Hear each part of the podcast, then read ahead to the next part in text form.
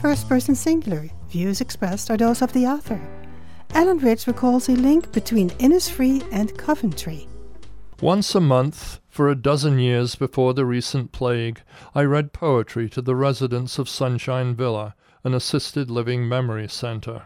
Poetry, like music, mysteriously gives pleasure to those suffering from various stages of cognitive decline.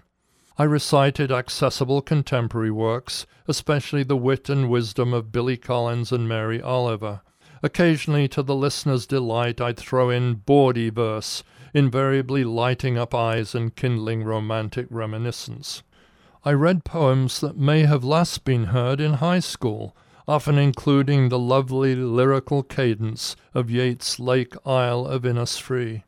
Once, before I'd even reached the cabin of Clay and Wattles made, I grew aware that Pat, a shyly silent woman, was joining in, word for word. She even seemed to mimic my strange accent, first formed in the English Midlands, then modified by migration and decades in California.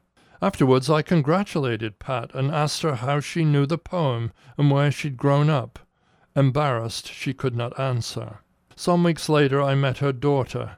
I learned that Pat was born in my hometown, Coventry, a decade before I was. She'd married a GI and come to Santa Cruz soon after the war.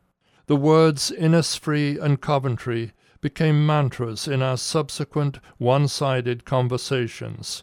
We would say them together, rejuvenating memories. Alan Ritch is a cultural geographer living in Santa Cruz.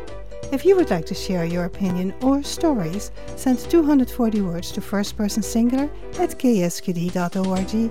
For first person singular, this is Matilda Rand.